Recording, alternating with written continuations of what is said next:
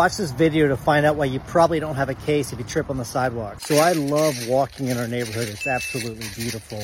But here's the problem: during the fall, it looks like this on the trail.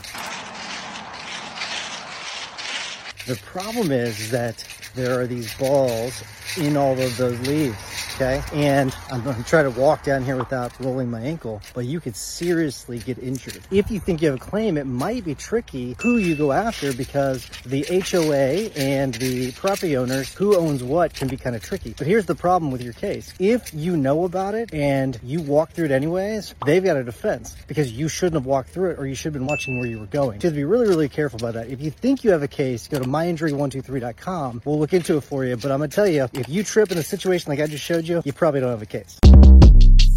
Shortcast Club.